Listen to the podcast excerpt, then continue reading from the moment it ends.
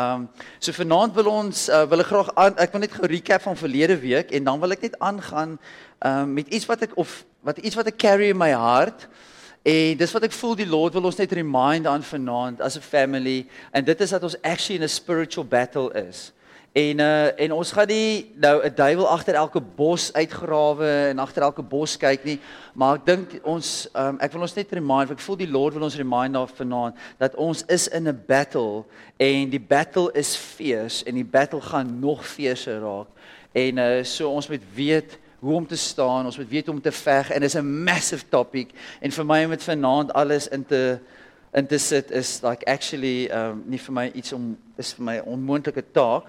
Um maar ek voel wat wat ons verlede week gedeel het en gaan net ingaan met dit wat um ek vanaand net wil deel op my hart.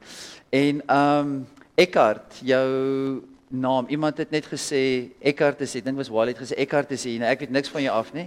En uh en ek het gepray vir die Lord gevra vir 'n woord vir jou. Ek het niks gevoel nie, maar ek wil net sê ek kan nie wag om jou te ontmoet na die diens nie. Awesome bro, ek bly jy is hierso. En um so ons gaan vanaand uh net gou 'n recap van van verlede week en um wat uitgekom wat die Here gehighlight het is ons holiness is dat die Here wil hê ons moet holy lewe. Nou holy lewe is definitief iets van waar ons ons ons kyk nie met die staf wat ons gekyk het nie, ons doen nie met die goeie wat ons gedoen het nie, ons dink nie met die staf wat ons gedink het nie, maar daar's baie dieper goeie as dit. Even postures van ons harte wat ons rond carry, en wat die Holy Spirit grieve en wat die Heilige Gees wil kom uitwys vir ons. En daardie goeie separate ons.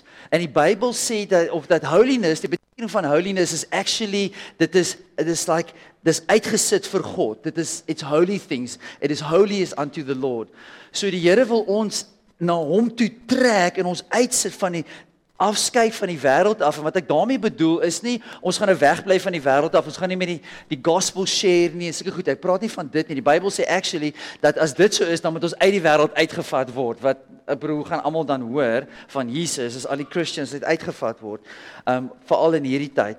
So um so die Here roep ons om heilig te lewe. Maar ietsie wat ek verlede week nie gemention het nie van holiness nê dit is actually 'n woord wat daarmee gepaard gaan is aan wie behoort jy? En aan wie behoort ek? Want dit sê vir jou iets baie belangrik. Dit is soos Mariolyn is myne en ek is hare en ons is een. So my keuse wat ek maak is vir Mariolyn. En die keuses wat Mariolyn maak is vir my. So dieselfde met die Lord en dit is met holiness is as ons die Here kies en wat hy het ons gekies en as ons nou respond tot sy liefde dan wil ons wegbly van dit wat hom grieve. En dit is dan dan dan word ons gesette paad, ons word ons word holy as he is holy. Want ons wil ons wil hom please. Want hy is pure. Daar's niemand en niks soos hy nie. Moet ek ehm um, verander? Is okay. Okay, cool. En ehm um, so dis belonging. Aan wie behoort jy? Nou ons het verlede week gekyk ook na Openbaring 1 vers 7 en dit het gesê kyk, dis 'n dit sê kyk, hy kom. Jesus kom met die wolke en elke oog sal hom sien. Maar in Hebreërs hoofstuk 12 sê vir ons elke oog gaan hom sien en Hebreërs hoofstuk 12 sê hy jaag die vrede na met almal en die heiligmaking waar sonder niemand die Here sal sien nie. In die Engels sê without holiness you will not see God. But tog sê die Bybel, almal gaan hom sien, but tog sonder heiligmaking, sonder holiness, we won't see him. En nou en ek het ook gemention daar daar's verskillende interpretations van dit, maar iets wat ek net voel wat die Holy Spirit in my hart gedrop het oor hierdie scripture en ek het nie gaan opsoek en oplees in in 'n dokument of 'n uh, uh, documentaries uh, hm commentaries gelees nie, maar iets wat ek voel is dat dat as ons nie holy is vir die Lord nie, set pad vir die Lord nie, dan kan die Lord iets doen in ons midde en ons kan dit mis. Ons kan dit totally mis. En dis 'n scary ding. Dis 'n scary ding. Ehm um, ons gaan miskien net ons gaan kyk hoe die dinge gaan. Ek hou dit in my hart, maar Cody het 'n woord gevoel vir vanaand van die die 10 foolish virgins en die 10 wise virgins. En ehm um, Dit is 10 10. Dit is you know 5 5 5, sorry, 10 5 foolish 5 wise. En uh en en en die virgins praat van hulle set aside, né? Nee? Hulle mors nie met die wêreld het hy set aside but yet they were asleep toe die bridegroom kom. En toe op die laaste toe hy kom, toe hulle nou as hy is, hy toe eers kyk, toe skar hulle sê hulle ek moet ook olie kry, ek moet ook reg wees. En dit voel so dat dit dat ons kan dit is ons dit, dit praat van purity van die wat Jesus volg, maar ek weet nie exactly hoe dit gaan lyk nie, maar in daai oomblik wanneer Jesus kom, kan die die five foolish virgins kan so betrokke wees met die wêreld en met die staf van hierdie wêreld dat wanneer Jesus kom, they might not even recognize him. Soos toe toe die eerste keer gekom het, toe die ouens hom nie gerecognize nie. Bro, hy het nie ge, hy het gekom soos in 'n in 'n in 'n baan en met met donkie mis en permis en whatever se goeie daar en hooi en sulke goeie. Hy het gekom like, uit die hemel uit met 'n staf en almal het hom gesien, almal, wow, Jesus nie, hy het gekom unexpected. En so kan ons Jesus mis exactly hier. And if you miss tonight, ons kan nie na kyk en sê dis soos in dit eh, ag man, ouens, dis bro, as ek Jo. Ek like, ek weet dit sommige my hart met julle deel. Ek vir een of ander rede like ek 'n hempie met 'n knoopie toe, nê.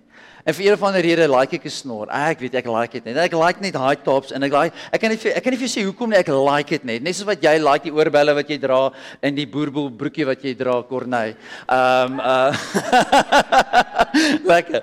En nou so, ek bedoel, ehm um, maar dis dis net so so dit is en en ek wrestle my hart en sê Lord ons love drome en kitare en ons love loud en al sulke goede but it's not a substitute for Jesus. Dit is nie ons probeer nie cool wees sodat we can make up for for impurity of make up for um the opposite van holiness van van being unholy and sinful embracing sin en ons wil nie cool wees vir ons culture van die dag nie maar as ons seek Jesus and we want to see him glorified Nou ek was op pad met hierdie iewers heen, nou het my trein op volt verloor. Maar ons wil 'n step bly met die Holy Spirit wat ek Lord help my hierso. En um I mean ek sê dat ek aangaan hierso met my notas. Maar ons wil we, we want to be holy. Ons het daarna gekyk. Die tweede ding is wat ons voel is dat um om om jouself te gee. Ons het ook gekyk na waar die kerk baie keer sy eie enemy, sy worst enemy is. Soos ons gister 'n bietjie rugby gespeel het, nê, nee, toe het ek net gekyk as 'n ou nou ewe skielik omdraai en hy speel teen ons. En ons eie span gaan druk 'n 3. Of ons eie span enkel tap ons. Of wat ook al of of doen obstructions of iets in daai lyn. En dit gaan nie helpvol wees nie. En dis waar elkeen van ons wat in die kerk is, like take your place. Like Jesus kom terug. Ons weet nie wanneer nie, maar hy kom terug. We've got one shot at this. Like lewe radical vir Jesus. Like met elke fiber van jou being lewe vir Jesus. And if Jesus is not your longing, your desire, so wat dit sê in Openbaring wat dit sê, waar die spirit and the bride says, "Come, Lord Jesus, come." May it be the cry van ons harte, julle. May it be the cry of our hearts. May we not say Lord, moenie kom nie Lord. Moenie kom nie want ek wil eers my huis bou. Lord, moenie kom nie want ek het nog daai karier om te volg. Lord, moenie kom nie want ek wil marry. Okay, daar's 'n bietjie uh van die ouens sê asseblief Lord, moenie kom en ek het daai gebed gebid, Lord, asseblief Lord, like, like net twee dae van getroude lewe asseblief Lord. As ek sê asseblief Lord. Whatever. En ek weet van die ouens wat een van die dae of ja, of getroud word, ek weet hulle kraai uit vir die Lord, Lord asseblief, wag net so 'n bietjie Lord. Ons wil hê jy moet kom, maar wag net so 'n bietjie Lord. Maar maar maar vir die meeste van ons crimes uit Maranatha kom Here Jesus kom kom vinnig Here want hierdie hierdie aarde is 'n uh, messed up plek en uh, maar ons vat die goeie nuus na hierdie broken wêreld wat ons deel van is in die sens van we are on in this world but we're not of this world from from a different place. So as jy as jy hierso is in in in Joshua PM, gee jouself 100%. Hardloop vir Jesus. Don't waste your life. Don't waste your time. Moenie nog 'n sign voorsoek nie. Just run for Jesus. As jy in 'n ander kerk is en jy wys dit vanaand hier, man, gaan soontoe en gaan sê vir daai pastoor, hier is ek. Papi gebruik my. Laat ek hol vir jy. Whatever wil julle gedoen hê, I I am I say humbly but let me run for Jesus. Maar as jy nog nie 'n kerk het nie, man, jy's so welkom hier. Ons gaan jou stikkend lief hê, maar jy gaan saam met die perde hardloop. En dis wat die Bybel sê, nê, nee, ons hardloop saam met die perde.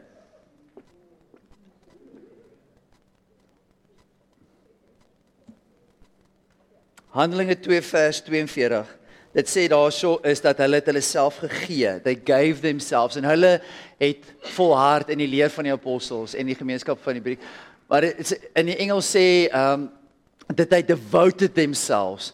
Um, dit is soos hulle het hulle self gegee. My Afrikaanse 83 nommertjie sê vir ons um, Handelinge 2:42 hulle sê um, en hulle het hulle heel hartig toegelê. Dis soos 'n man heel hartig, jou hele hart nie net 'n gedeelte van jou nie, nê? En ehm um, en ek wil vra as jy na die kerk kyk, nê, vanaand en jy's nog 'n deel van 'n kerk, jy, jy check hom so uit, nê? Is ek raak deel. En as jy deel raak, moenie net om nog steeds uitcheck nie, raak raak, raak raak dak betrokke. Gee jouself fully, fully in dit in, nê? En dan multiply want wat jy jy multiply kind produces after kind. Nou ek weet daar's baie mense met 'n background dat hulle hulle het geen ooghare vir kerk nie. Hulle sê ek love, baie mense like net nie die kerk nie. En is sad. Want baie keer is dit ons skuld, as in my skuld, as in die pastor se skuld waar ons die kerk in 'n way lead um wat dishonoring is teen die kingdom, teen die king. En uh en van julle kyk miskien na kerk en dink julle is 'n hopeless case, ek het jou actually nie nodig nie. En um en as dit jy is, mag die Holy Spirit kom restore um that you would see the beauty of the church. Um God het ons gemaak om 'n family te wees. God het ons nie gemaak om alleen te hardloop nie. Hy het ons gemaak om 'n family te wees.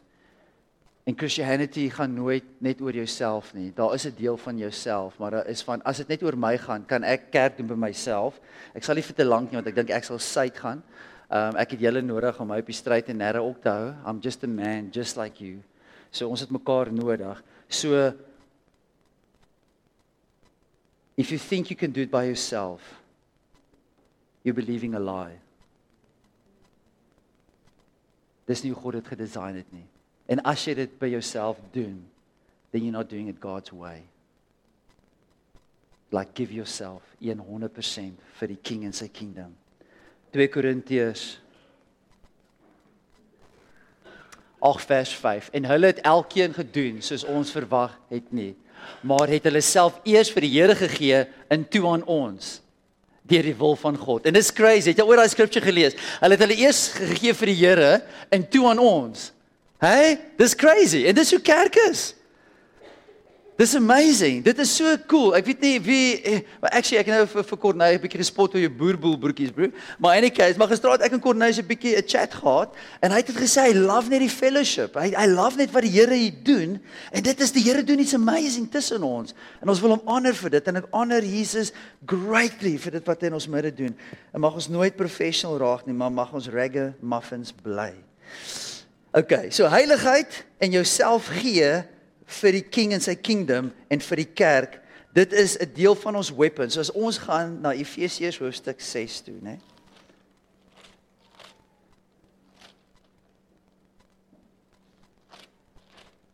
Efesiërs hoofstuk 6. En ons is in 'n in 'n fees battle, julle.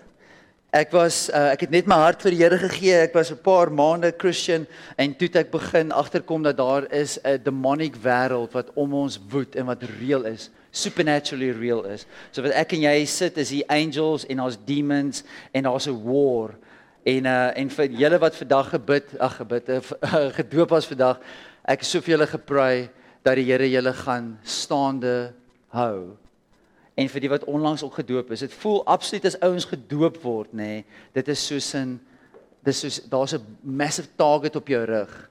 Um op almal van ons rug, maar especially die wat gedoop word. Daar's iets wat gebeur in die spirit world van wat jy wat jy actually jy maak 'n public declaration against darkness that you have chosen another lover en sy naam is Jesus. And um en dit is powerful en dit maak Satan baie kwaad. Ek wou gesê super kwaad, maar dit is so weak woord. Want hy het gekom, Satan Johannes 10 vers 10, hy het gekom om te steel, slag en te verwoes. So hy's nie hier om met ons games te speel nie.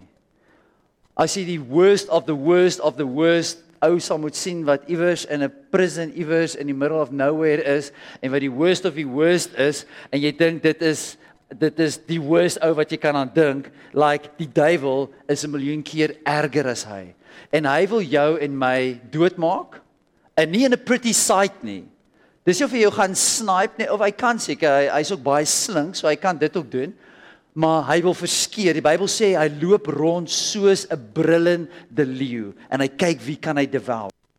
So ons is engaged in a warfare. En dit is so ons kan dit nie ligtelik opvat nie. Ons kan nie net sê ek gaan my ore toedruk en la la la la la. Ek is nie involved in hierdie ek is nie involved in die warfare nie. Ek hoop die duiwel los my uit. Ek gaan nie in sy slaai krap nie. So hy gaan nie my slaai krap nie, but you and ek is in a battle and it's a fierce battle en ons moet weet wat ons weapons is en ons moet weet hoe om darkness te combat. En een van die ways is deur holiness. En een van die ways is jy kan nie alleen hierdie battle fight nie. We need one another. So in Efesiërs hoofstuk 6 van vers 10.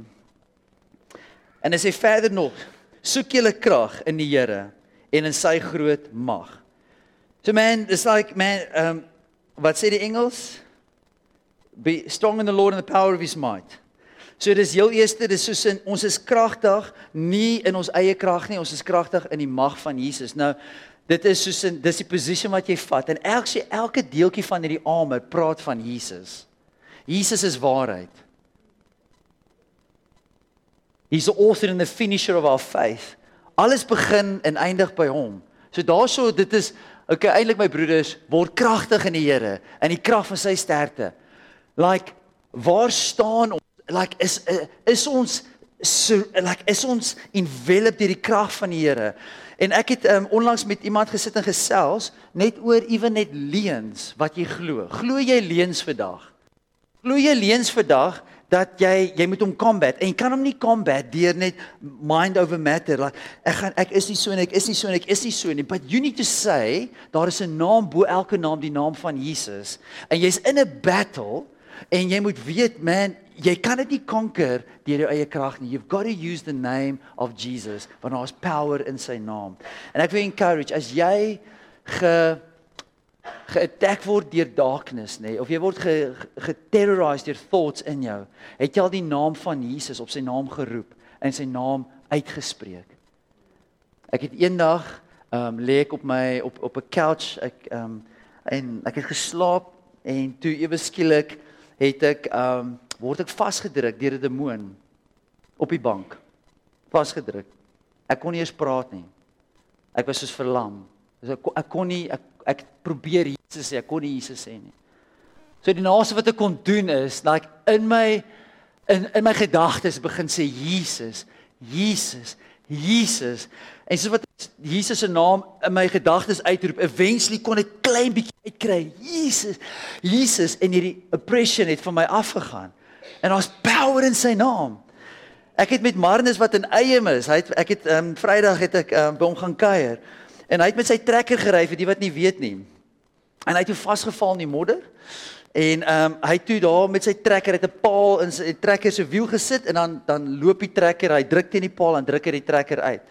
En die maar hy was teen 'n opdraand. En toe die trekker toe hy paal gryp, val hy agter oor die trekker. 2 ton trekker val op hom En hy sê sy arm het gebreek soos 'n stokkie, soos 'n toothpick, net hier langs hom. En hy probeer hom nog skop en die trekker vang sy been, druk sy been hier so vas so en sy ander been is onder die gearlever in en sy arm is af en hy lê daarso en hy's in modder en hy en hy, hy kan hom nie afskakel nie. En hierdie wiel bly spin hier by sy kop en hierdie paal wat op is wat elke nou swing verby sy kop en hy kan nie beweeg nie. En hy lê daar en hy word dieper en dieper in die modder in. So hy gaan eider versmoor nou in die modder of hy gaan gedecapitated raak met hierdie paal wat verby sy kop swing of die wiel kan hom afvat of hy gaan gekrash word deur hierdie trekker en hy lê daarso. En hy skree eers help, help, help. En niemand hoor hom hy's op die plaas. Ek het gekyk waar die trekker staan. En ewe skielik, toe sê die Lord vir hom, skree my naam en hy sê Jesus. Jesus en hy begin uit te skree, Jesus, maar niemand hoor hom nie. Maar in daai oomblik sy seentjie, sy kinders besig om 'n movie te kyk. Klank is hard, niemand hoor hom wat skree daarso ver. Jy kan al was die movie net aan, jy sal hom seker nie eens hoor skree nie. Is dit kyk hulle lekker movie en ewe skielik spring die seentjie op. Mamma, ek wil gaan trekker ry. Toe Sê mamma, okay, maar sy is natuurlik nou besig wat. Okay, kom ons vat jou pappa toe. Toe Marley berei deur uitstap, toe hoor sy net, "Help!" Sy laaste breath wat hy skree om help.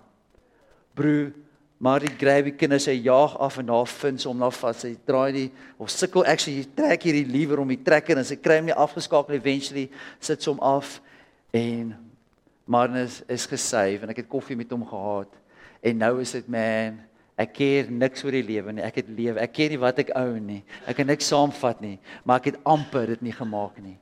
In die naam van Jesus het hy uitgeskree en dit was sy redding gewees. So die naam van Jesus is powerful. It's not the so powerful naam. Dit is not to be misused. Ons gaan nou nie um, net Jesus net oor alles uitroep en net dit is nie dit gaan nie 'n magic formule word of 'n magic naam wat ons net sê Jesus links en regs gooi en alles gaan net in plek val nie. But there is a name that's above every name.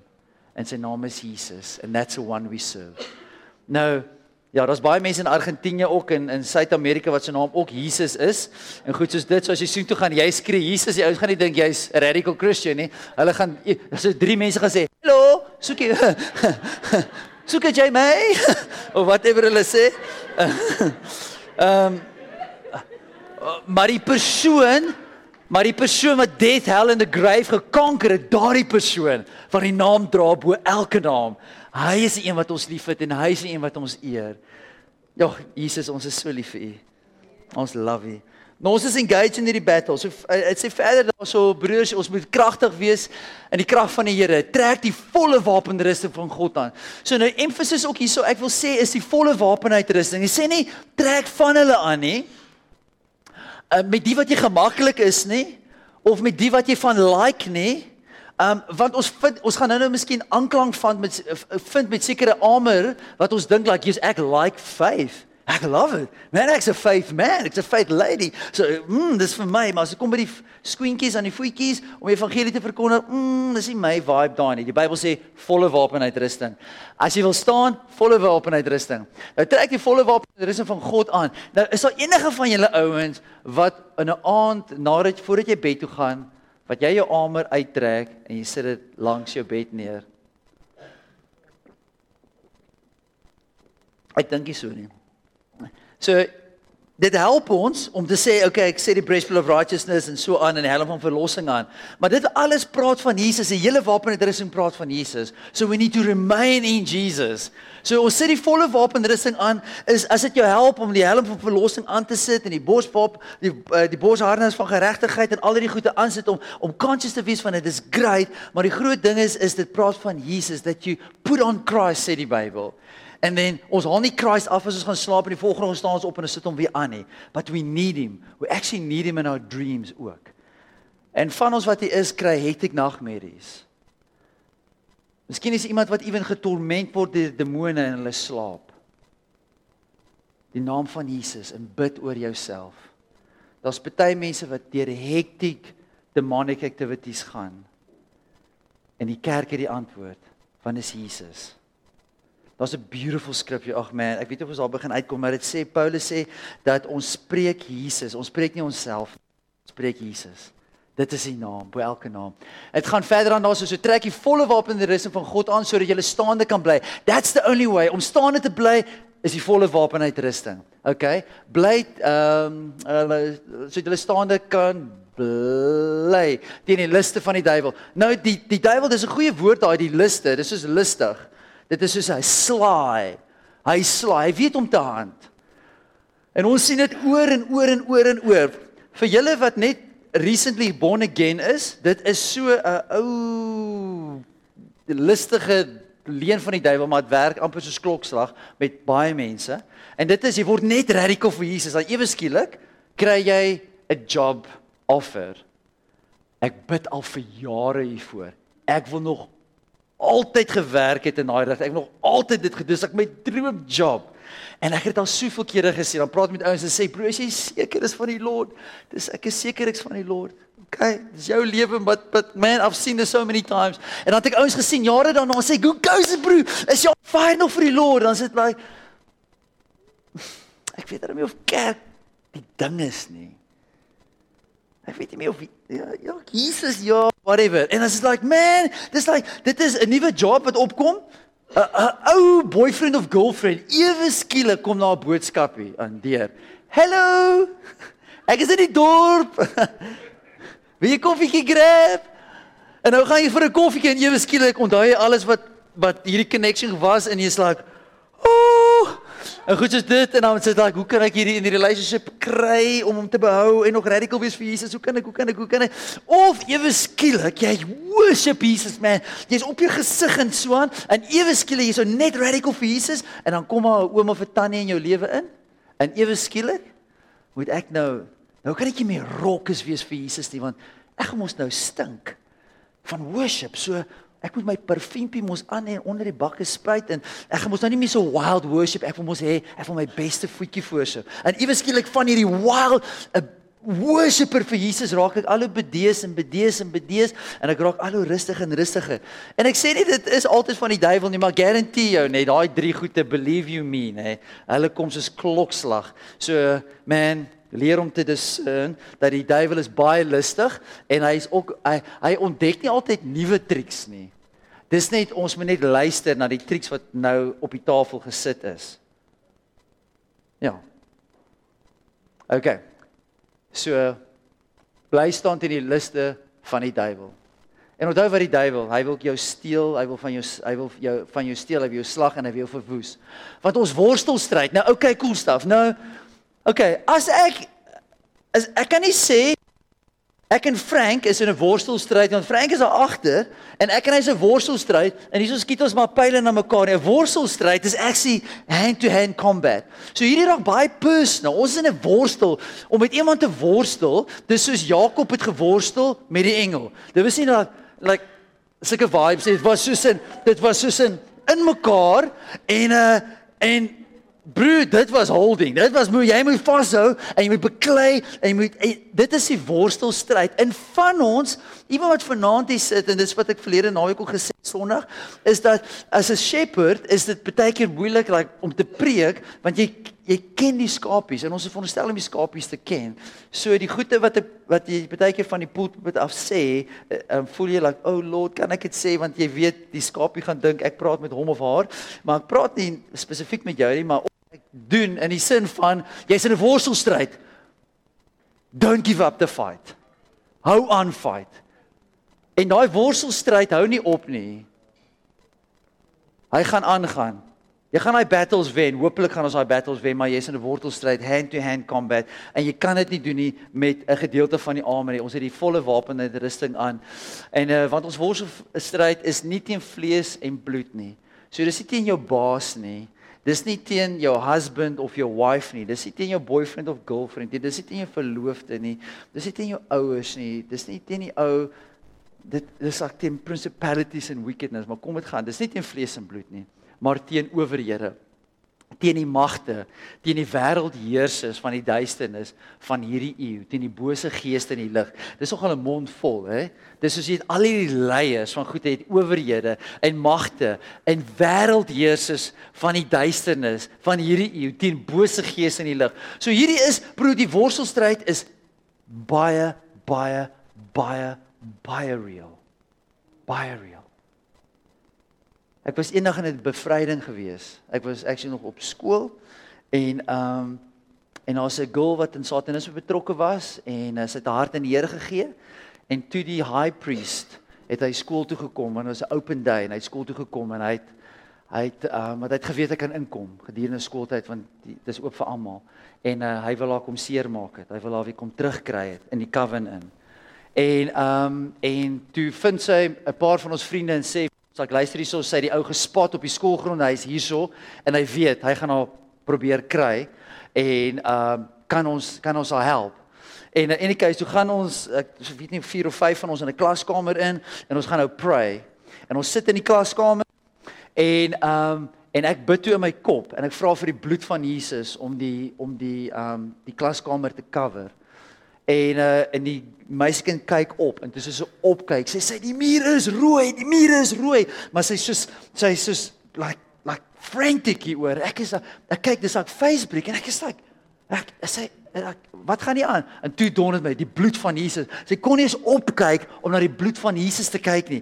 En daardie dag het die bloed van Jesus powerfully wat ek gesien het tot vandag toe bly die bloed van Jesus 'n mighty weapon wat ek in glo. Openbaring 12 vers 11, nê. Nee, ons het die duiwel oorkom deur die bloed van die lam en hierdie woord van ons getuienis en nie ons lewens lief gehad tot die dood toe nie. So ons is in 'n worstelstryd julle. So ons gaan nie rondloop en net ons ons gaan nie crazy raak nie want baie ek het dit al gesien en ek moet sê ek was al guilty hiervan dat ehm um, ek onthou back in the day ek het nie my authority geken nie en ehm um, dis even as die ouens wat lead soos Cody wat vanaand gelead het hy's gedelegate authority om te lead maar daar's sekere goede wat hy nie kan doen nie Daar's seker goede wat hy that he doesn't carry the authority of doing that. En hy groei, maar daar's seker goede wat Ben of ek as elders in congregation kan carry. Ander ouens nie kan carry nie. Dis dis wat die Lord op ons lewe gesit het vir hierdie season. Nou die ding is, nou hoe het ek net daar by uitgekom?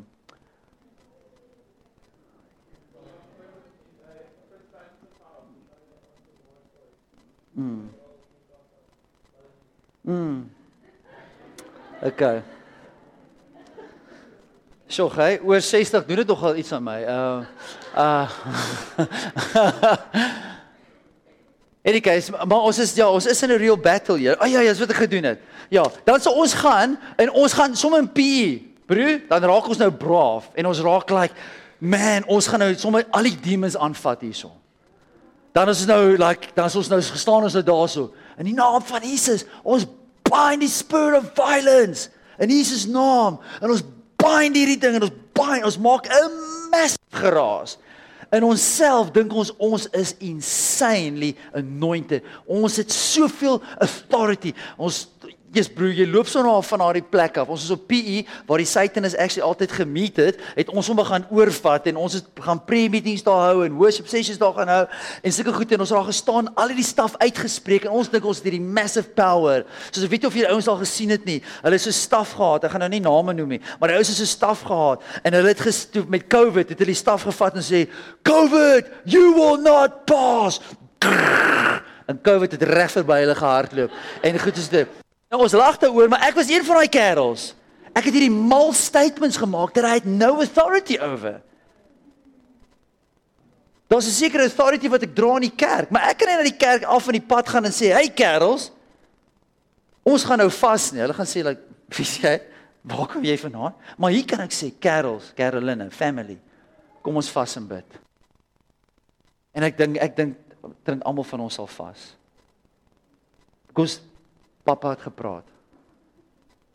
En is ons we understand church, we understand authority so. So ons kan nie gaan buite in ons reach nie. So hierso is al klomp staf waar haar te kere gaan en owerhede, magte en wêreldheersers van duisternis en bose gees en sulke goede en ons gaan nou nie wild raak en net allerlei goede bind nie, want dis van die ouens te leer gestel word in hulle Christianity as hulle goede begin bind. Ons bind alle alle violence in Jesus naam en dan gaan dit en dit hou aan met violence en dan begin ouens hulle jou Christianity kry actually 'n knock daarin. En nader aan voel jy daar's nie power in sy naam nie. Because we don't know how to use it. Vers 13. Daarom neem die volle wapenuitrusting weer dieselfde van God op. Nie ons handgemaakte armor as in as in ek gaan in die vlees beklei nie, maar dit is van God sodat jy weerstand kan bied in die dag van onheil en nadat jy alles volbring het staande kan bly. Staan dan vas. Julle lendele is en julle so om die middel um met die waarheid omgord. Jou web waarheid is 'n weapon. En ek kyk na die tyd en ek sal moet kom vir 'n landing so net die waarheid. Ouens it's like god desires truth in the inward man and that we desire truth. Jesus is die waarheid, die weg en die lewe. En ek gaan hom actually daar land. Ek gaan nie verder aangaan nie. Maar ek wil vir encourage om Efesiërs 6 te gaan lees en te gaan kyk daarna die wapenuitrusting en en journey met die Lord met dit. Ehm um, volgende Sondag gaan gaan ons nou die year end function hê en so aan. So ons gaan hierso meet volgende ehm um, Sondag en so aan ons het die year function wat ons net lekker gaan fellowship saam. Ehm um, en ehm um, Maar ons ehm um, so ek gaan nie preek volgende Sondag nie. En die Sondag daarna as ek weg vir twee Sondae ons in Namibië om daar kerke te gaan koop. En ehm um, maar absoluut julle dit is soos in ons is in 'n in 'n battle. 'n battle.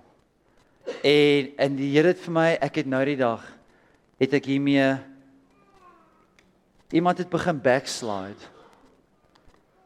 En toe het ek gesê in my hart Here gee vir my net 'n oomblik met hulle. And I will convince them that you are the way, the truth and the life.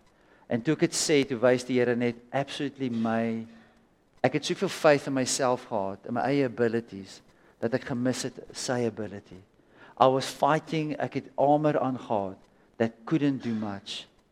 Instead of praying, so ek het myself begin dissipline dat wanneer ek dink aan iemand en ek ek sien die effects of lukewarmness creeping in en ek praat en so aan en uh, maar ook ek pray want ons is in 'n battle 'n fees battle en prayer kan gaan waar ek nie kan gaan nie. God kan in my hart ingaan wat my redenasies en my goede nie kan gaan nie.